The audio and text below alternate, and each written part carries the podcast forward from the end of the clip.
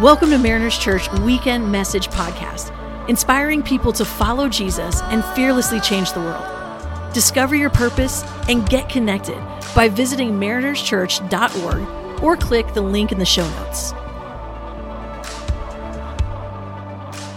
I was a pastor at Mariners for 35 years. And a little over five years ago, Lori and I, as we prayed, determined it was time to make a transition. And so we did. And we told you back then that the reason was that we had 11 grandkids and Lori was saying it's time to spend time with the grandkids. And we've been doing that. And then also one of the things that I felt and Lori felt called to was really inspiring and working with and encouraging the next generation of leaders.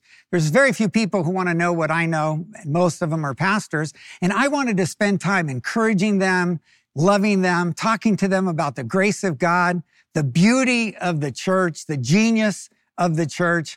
And I thought that's how I was going to spend my time. And I've got to do some of that. But surprisingly, when most people call, it isn't for that reason. They call up because their church is in crisis or there's a problem. Uh, there's difficulty and division. And so I step in and I do not necessarily what I thought I was going to do, but what is necessary to do at that moment. This is exactly what Jude is saying as he writes these words in his book. Look at what it says in Jude verses three and four. Dear friends, although I was eager to write about the salvation that we share. So he wanted to talk about God's grace. He said, I found it necessary to write appealing to you to contend for the faith that was delivered to the saints once for all. For some people who were designated for judgment long ago have come in by stealth and they are ungodly and they're turning the grace of our God into sensuality. They're denying Jesus Christ as our only master and Lord. Jude here writes, Jude, who was the half brother of Jesus, so had a unique perspective of Jesus, who is now writing a book to Christians. And he's saying the problem is, is that we've been infiltrated by false teachers. These influencers, people who saw themselves as experts and they wanted to be listened to, and they're coming in. And so Jude, I mean, he confronts them and he says, he tells us who they are what their message is, and then ultimately what's going to happen to them. He says, look at what he says about who they are in this passage. He says they're ungodly or godless. They are against God. They are deceitful. They're, they're liars. They come in and they are false teachers. They're immoral. We'll talk more about that. And then also they are condemned.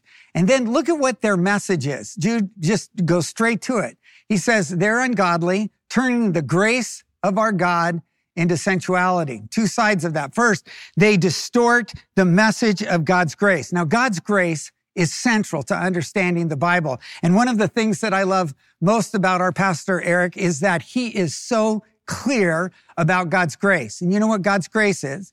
God's grace is the truth that when God created the world, everything was right. It was perfect. We lived in loving relationship with God and with each other and even ourselves. But we didn't like it that way. We wanted to be in control. And so when we decided to rebel against God, we damaged everything. We damaged our relationship with God. We damaged our relationship with each other and even ourselves. And as a result of it, what we see in our broken world today is because of our sin. The corruption, the oppression, the jealousy, the hatred, the wars, the racism, the sexism. All of these things are a result of us rebelling against God we could never be the people that we wanted to be. But God, in his grace, loved us too much to leave us that way. So God, in his grace, came to this world 2,000 years ago in the person of Jesus Christ. And he knew the only way that he could save us is to allow the sin that was destroying us to infect him. And he took that sin and he went to the cross and he died in our place. So Jesus, because of his grace, didn't give us what we deserved, but he died the death that we were already dying to give us forgiveness and life. He removed all of our guilt and shame. He makes us new. He makes us righteous. And so we have new desires because of his grace. We have power for life. And so because of that, because of God's grace, do we have to worry about sin anymore? No. Romans 8 says there is no condemnation to those who are in Christ Jesus. Uh, so we don't have to worry about sin. Does our sin show God's great grace in that he forgives our sins? Absolutely. When we sin, it shows God's great grace. Does God love to forgive? Absolutely. He loves to forgive. All of that's true. But then right at this point is where the false teachers would go a step too far. So they say, you don't have to worry about sin. True. God loves to forgive. That's true. Sin gives God an opportunity to forgive. That's true. And so he says, so we're free to sin. And there it is. There's the error. You're not free to sin. We are free from sin. Look at what it says in Romans 6. Well, then, should we keep on sinning so that God can show us more and more his wonderful grace? Of course not. Since we have died to sin, how can we still continue in it? Paul in this passage says that we were enslaved by sin, but when Jesus came and died because of his grace, he has freed us from sin. So we're, we're not free to sin. We're free from sin and we wouldn't want to sin because sin always hurts. Even though there's forgiveness, there's always consequences. And so there's pain and sadness. Sin hurts us and it hurts the people that we love. And so the first error is that they distorted God's grace and the second error is they distorted God's grace specifically when it came to sensuality, or the word could be immorality or fantasy, the word we get the word pornography from, or lust. So you could say, does it include? Yeah, it includes that. What about? Yeah, it includes that too. All of those things in an immoral life. And basically what they said is if you have a desire, it's your destiny. God's giving you desires. Those desires are natural. And so if you have a desire, you should just fulfill it. Now, in the last series, Eric talked a lot about sexuality for three weeks, and so I'm not going to go into it again. He did a great job on that. You can go back and listen to that. But essentially, what these teachers were teaching is wrong because they're saying that all desires are natural and good, and our desires, many of them are God given, but they are not all good. And we know it because we even, we train our children, we restrict ourselves. For instance, you know, I have a desire there. I see people, uh, some of my friends have really cool cars and I have a desire to have their car. I want their car. Well, I can't live and just fulfill that desire, go to their house and just steal their car. I have to live with that desire unfulfilled. Uh, you might have, uh, you know, when we get hurt, we have a desire in our hurt to repay that hurt. And so we want to, we want to hurt another person. We want revenge and we want vengeance. But we expect others, we expect of ourselves not to live with that desire. I had a guy that came in one time, long time ago, and he was, their marriage was blowing apart. And he spent a lot of time trying to convince his wife that he had a desire for multiple partners. And so that should just be a part of their marriage. And she's like, you're no way. And so the whole idea, which Eric talked about in sexuality, is that God has put parameters around desires, boundaries. And so it says in Genesis, God created them male and female for this reason. So God had a purpose of creating a complementary pair, male and female. He says, for this reason, a man will leave his father and mother and cleave to his wife, and the two will become one flesh. The purpose of sexuality or sex in marriage is to create the oneness in marriage. And then Jesus said, what God has brought together, let no one separate. So there should be fidelity, saying the, the boundaries for sex is in the confines of a lifelong commitment between a man and a woman in marriage, and the purpose is for oneness. There's the boundary. So any desire outside of that is outside of the desire. But these false teachers were saying, no, God loves to forgive, and you have a desire. It's your destiny. You should live any way that you want. But look at what it says in First Peter. Peter said, so you must live as God's obedient children. Do not slip back into your old ways of living to satisfy your own desires. Our old, broken, sinful desires is what we've been saved from. And so these false teachers were teaching a false gospel, not the grace of God. They were distorting it.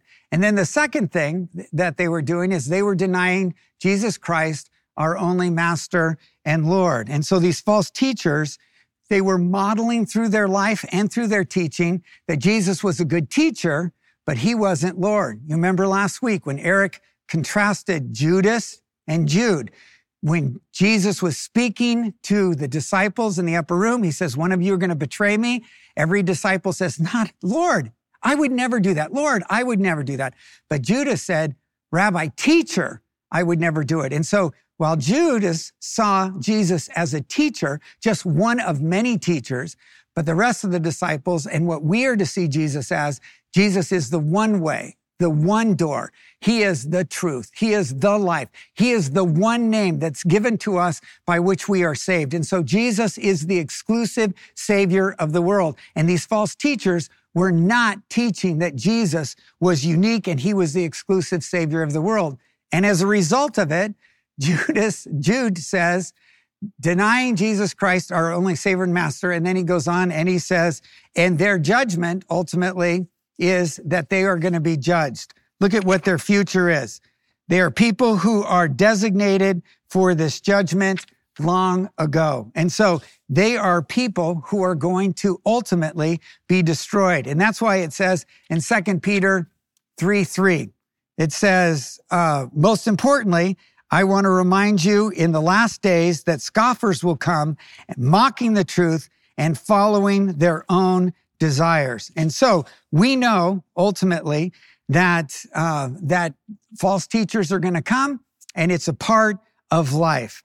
And so they denied the authority of Jesus. So what are we to do? This is what I love. Look at what it says in verse three. And this is the central idea of the whole book of Jude. Scholars for 2,000 years have said this is the center of the book. Here's the idea. Jude says, So I want you to contend for the faith that was delivered to the saints once for all. So let's break this down because this is the most exciting part of the whole book. This opens up the book. Is first of all the idea of contend, which means to guard or protect. It's a powerful term. It's actually an athletic term and it means to, we get our English word agonize. So it is to struggle for, uh, to, for, to put in time and effort. So what are we to struggle for and to put in time and effort? For the faith.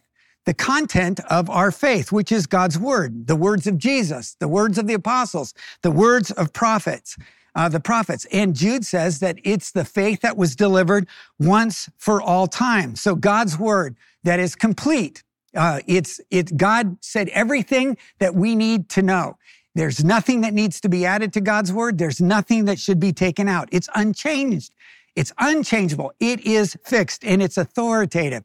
It is God's word and it was entrusted into God's holy people. And so Jude is saying that a holy God has now entrusted his holy people with his holy word. And so we are entrusted. And so Jude is saying, now we are stewards. Back then in the first century, they were stewards of the faith. And now it's our turn to be stewards. We've been entrusted with the faith, with God's word which introduces us to who we are and to who God is. It tells us who Jesus is and that he's our savior. It is God's word that guides us and protects us. God's word that the Bible tells us is honey to our soul. It is the need, the truth that we need for the decisions of our life. It's what we need to live our life. It's what our family needs for their life. It's what our friends need. It's what the world needs. And so we need to be people who contend for God's truth. And so it's our turn. But now the question is, what does it mean to contend for the faith practically in your life? Well, for 2,000 years, Christians have essentially said from Jude and other parts of the Bible, there are three essential elements in a Christian's life that it takes to contend. Uh, three phases. And so it's what we believe, having right belief. It's having right behavior um, obedience, and then a loving lifestyle. It's just like the Super Bowl wasn't played that long ago, and they had the playoffs. And every time a football coach was interviewed, and they were asked, What's the secret to the game? They all had the exact same answer.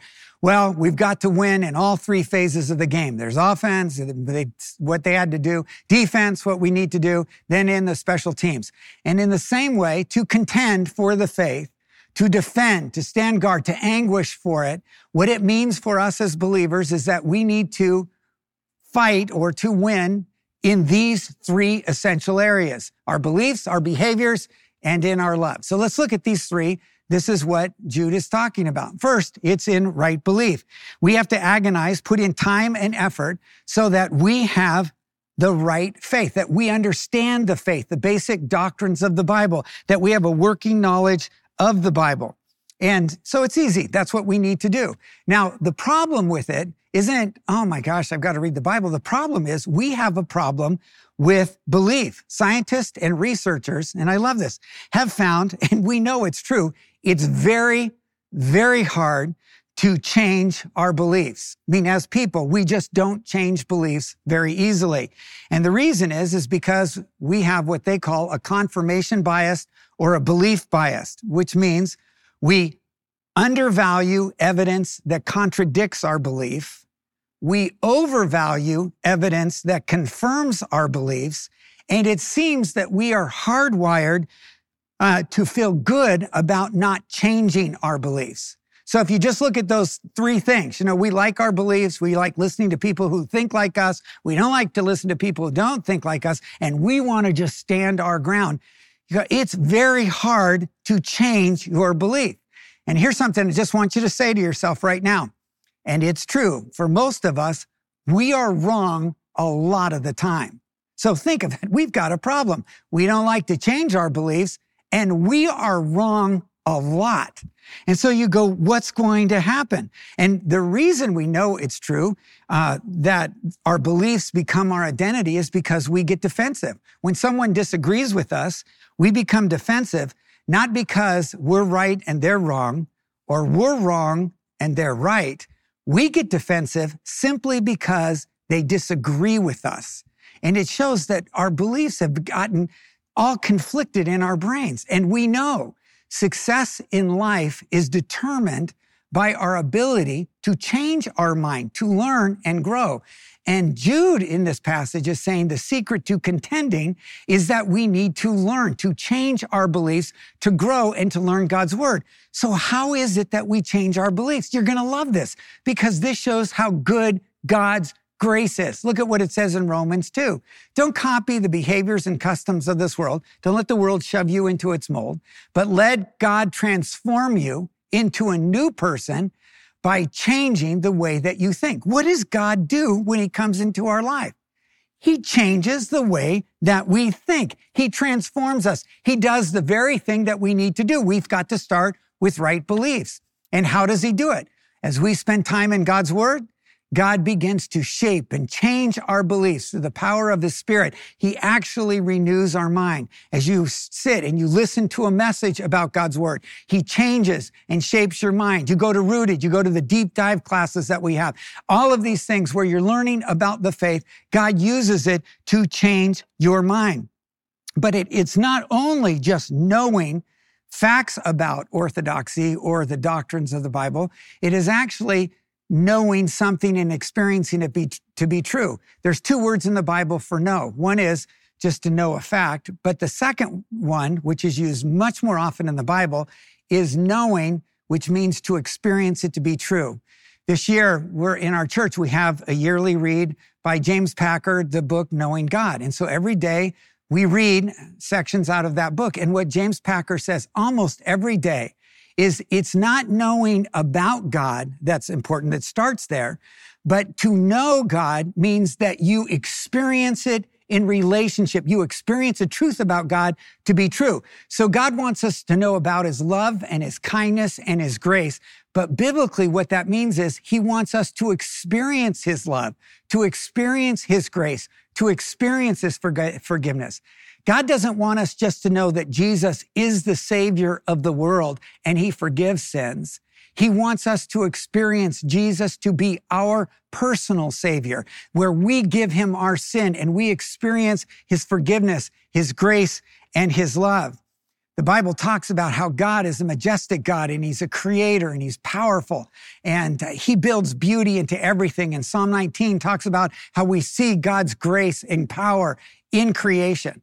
But God doesn't want us just to know that God's a God of power and beauty, but he wants us to experience that in our lives. And so in Romans 8, it says that God works in everything. He works all the things. He works for good in our life. Everything in our life isn't good.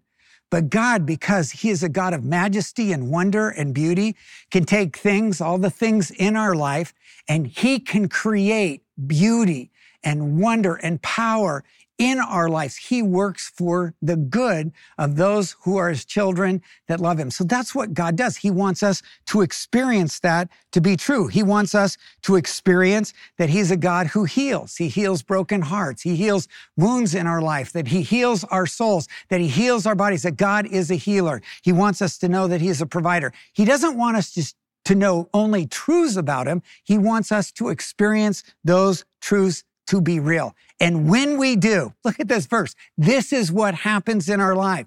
Ephesians 4. Then we will no longer be immature like children.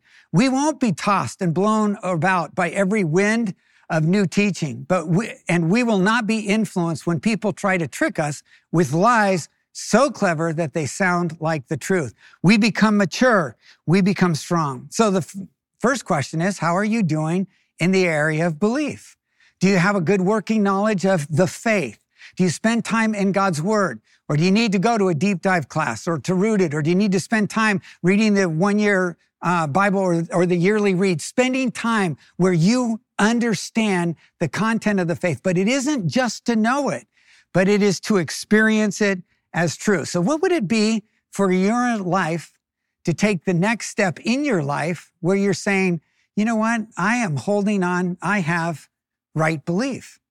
Then the second thing that he talks about in this passage, uh, or the second phase, it starts with right belief and then it goes to right behavior. Look at what it says in 2 Corinthians 5. This means that anyone who belongs to Christ has become a new person. The old life is gone, a new life has begun. And so, first of all, we have right belief, but now we have right behavior. We become the people. And this is really where the beauty of God's grace is shown in our life. And the most amazing truth in the Bible is this, that God takes the wonder of his grace and he implants it into our lives. And the beauty of his grace, the beauty of his truth, he expects people to see through the lives that we live. And it isn't that we have to be perfect because we can't be perfect. In fact, perfect isn't even the most beautiful thing. And I know it because I see it illustrated on TV all the time. There's a TV show called The Voice where contestants come in, they're singers, and they they sing and if they're good they're chosen to be on a certain team and i think blake shelton is one captain and kelly clarkson's another and there's others and so they're chosen and then not only are they on a team but they begin to work on delivering songs and they bring in other great artists and it's amazing to watch these artists because they are not just great singers, they are talented. These special guest artists that come in, and you realize how well they know their craft. They know what they're doing. But what's interesting is there is one kind of singer that always loses and America never votes for. And this is what the judge will say to him and gives him a warning. They say, You sang that song perfectly. You hit all the right notes. You've got great tone, but you don't embody the song. You haven't made the song yours. You're not interpreting the song. You need to make the song yours. And ultimately, they stand up, they sing, and America does not vote for them because the song isn't beautiful in their life.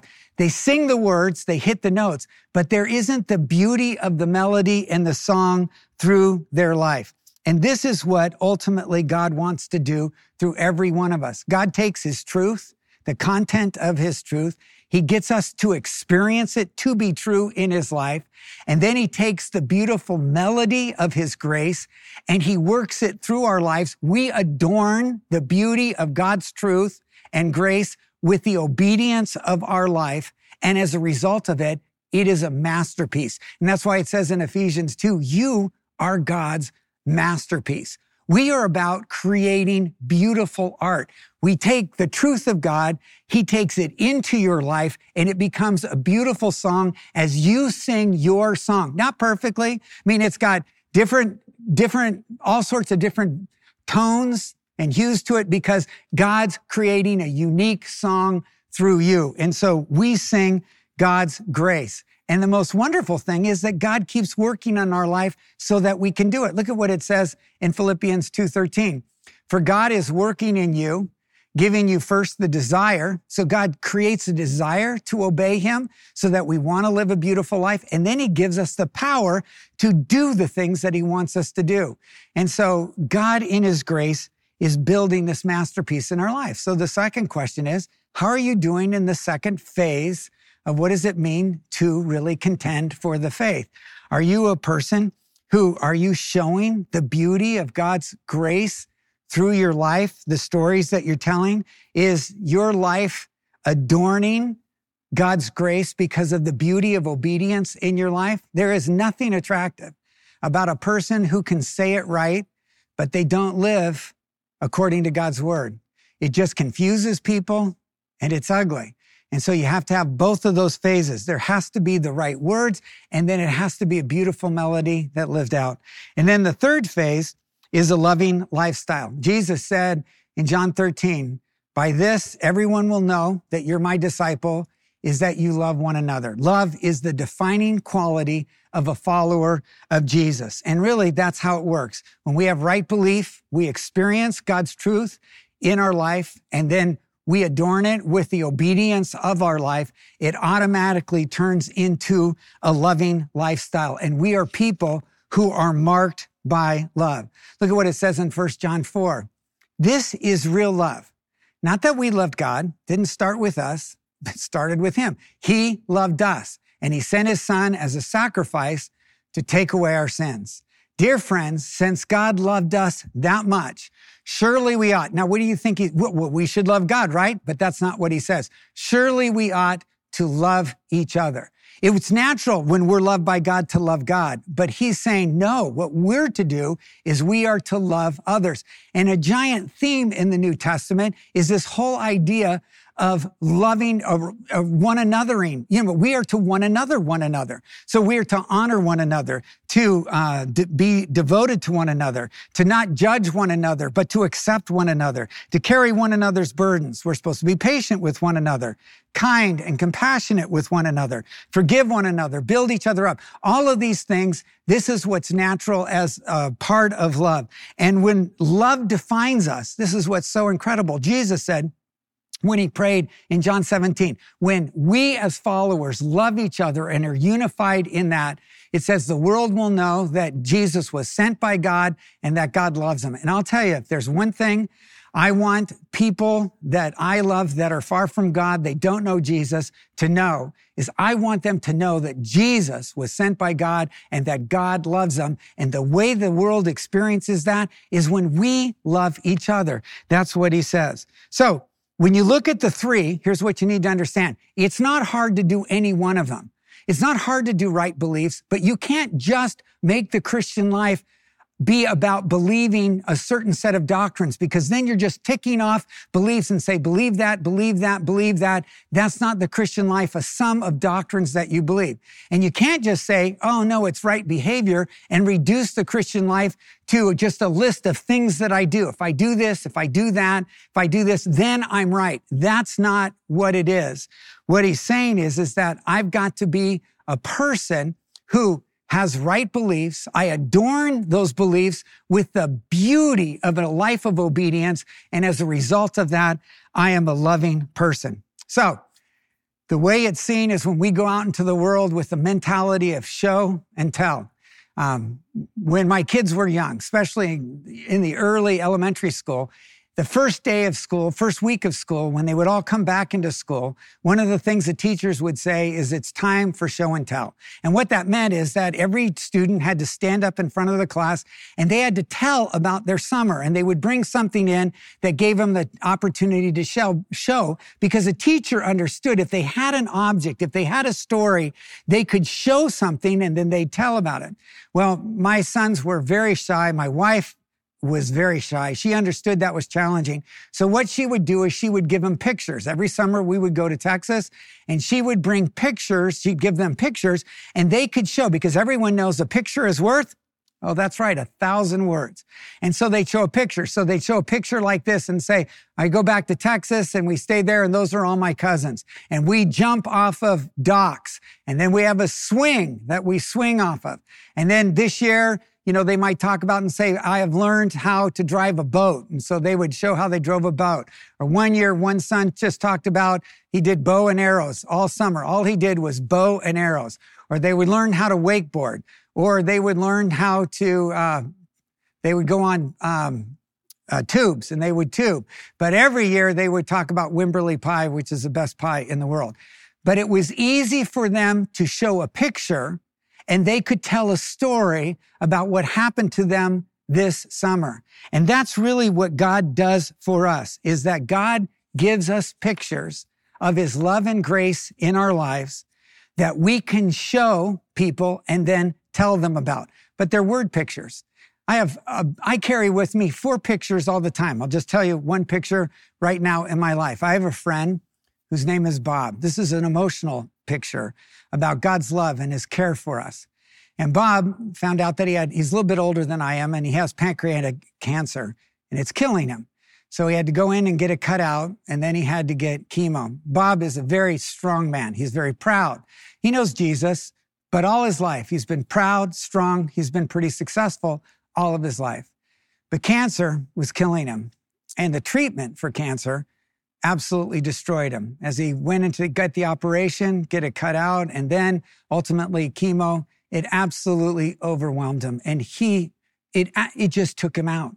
And as I would sit and I would talk with him, I mean, first part of it is all of his beliefs got challenged, and he had to refirm them up. And he, he would say, Kenton, why is this happening to me? What did I do wrong? Why doesn't God love me? Why didn't God protect me? What could I have done so that I didn't get that, get cancer? And I'd sit and talk to him and say, Oh, Bob, you don't have cancer because you did something wrong. You don't have cancer because God didn't love you. The reason there's cancer in the world is that we live in a broken world. It is a result of when we rebelled against God. God said that we would die. And so it's a part of the death in the world today. And so that's part of why you have it. And while it's sad, it's not directed to any one issue in your life. And then at the same time, he would go, but, you know, and he was, and so, you know, do I need to be afraid of death? And so we would talk a lot about just that this world isn't our home and that he has a heavenly home. And his heavenly home is a place where God is his father. And ultimately, grace will be the air that he breathes. And in heaven, there'll be no more sickness and disease. There'll be no more cancer. There'll be no more loss. In fact, everything that has been taken from you in this life, God will bring back to you. Ultimately, it is a place where heaven comes to earth and we experience God's good. You don't have to be afraid of it. And so in tears, we would talk about that. And then as we talked, one of the things that was so fascinating is that all through it, no matter how dark and how painful, his journey was, he had this powerful sense that God never let go of him, that God loved him, that he loved God. And in tears, he would say, God is so good. And I feel his presence and I feel like he's walking with me and he's taking care of me and he is providing for me. And I carry that picture around and I share it anywhere I can because it is a beautiful picture of God's faithful love. And I have a picture, another that I get through my grandkids that just talks about God's incredible love for me. I have another story and picture that I carry about God's forgiveness because forgiveness is a financial term. And especially for these guys that don't come to church and are far from God, they end up talking about money a lot. And so I have a wonderful picture that I show them about forgiveness and I tell them about God's forgiveness in my life. I have another story about God's faithfulness and his guidance to me so that they get to see that God is a good God, good God who guides and protects. But the whole point is I carry all sorts of pictures that are word pictures so that I can show people who God is in my life, that shows them the beliefs, but shows them my life and me trusting God. And so it is show and tell. That's our life. We get to go out and tell people about God's wonderful kindness and love, but we show them through our life. We adorn God's grace through the beauty and beauty of an obedient life. And then we love them. So how are you doing in these three phases? Because Jude says we have to contend. We have to fight, guard, and agonize for this faith that was delivered once for all to the saints. And the way we do that is through right belief and right behavior and a loving lifestyle. And when we do that, it changes the world. Is that good or what? So God is good. Father, would you help us in our life every day to be reminded that that's the way we walk with you? We hold on to these great beliefs. We experience them to be true. We live lives that adorn the beauty of your grace by being obedient. And we live as your loved children, loving others. God, give us the grace and the power to be these kind of people. In Jesus' name, amen. Thanks for tuning in to the Mariners Weekend Message Podcast. To support the ministry of Mariners Church, you can click the link in the show notes or download the Mariners app at your favorite app store. If you've been navigating God's wisdom with us through this year's annual read and would like to hear personal reflections from pastors in your community, check out the Gospel Everyday podcast. Imagine feeding your heart, mind, and soul with the kind of practical wisdom that will change your life. If you haven't picked up the annual read yet, visit marinerschurch.org or download the Mariners app for more information on where to find it.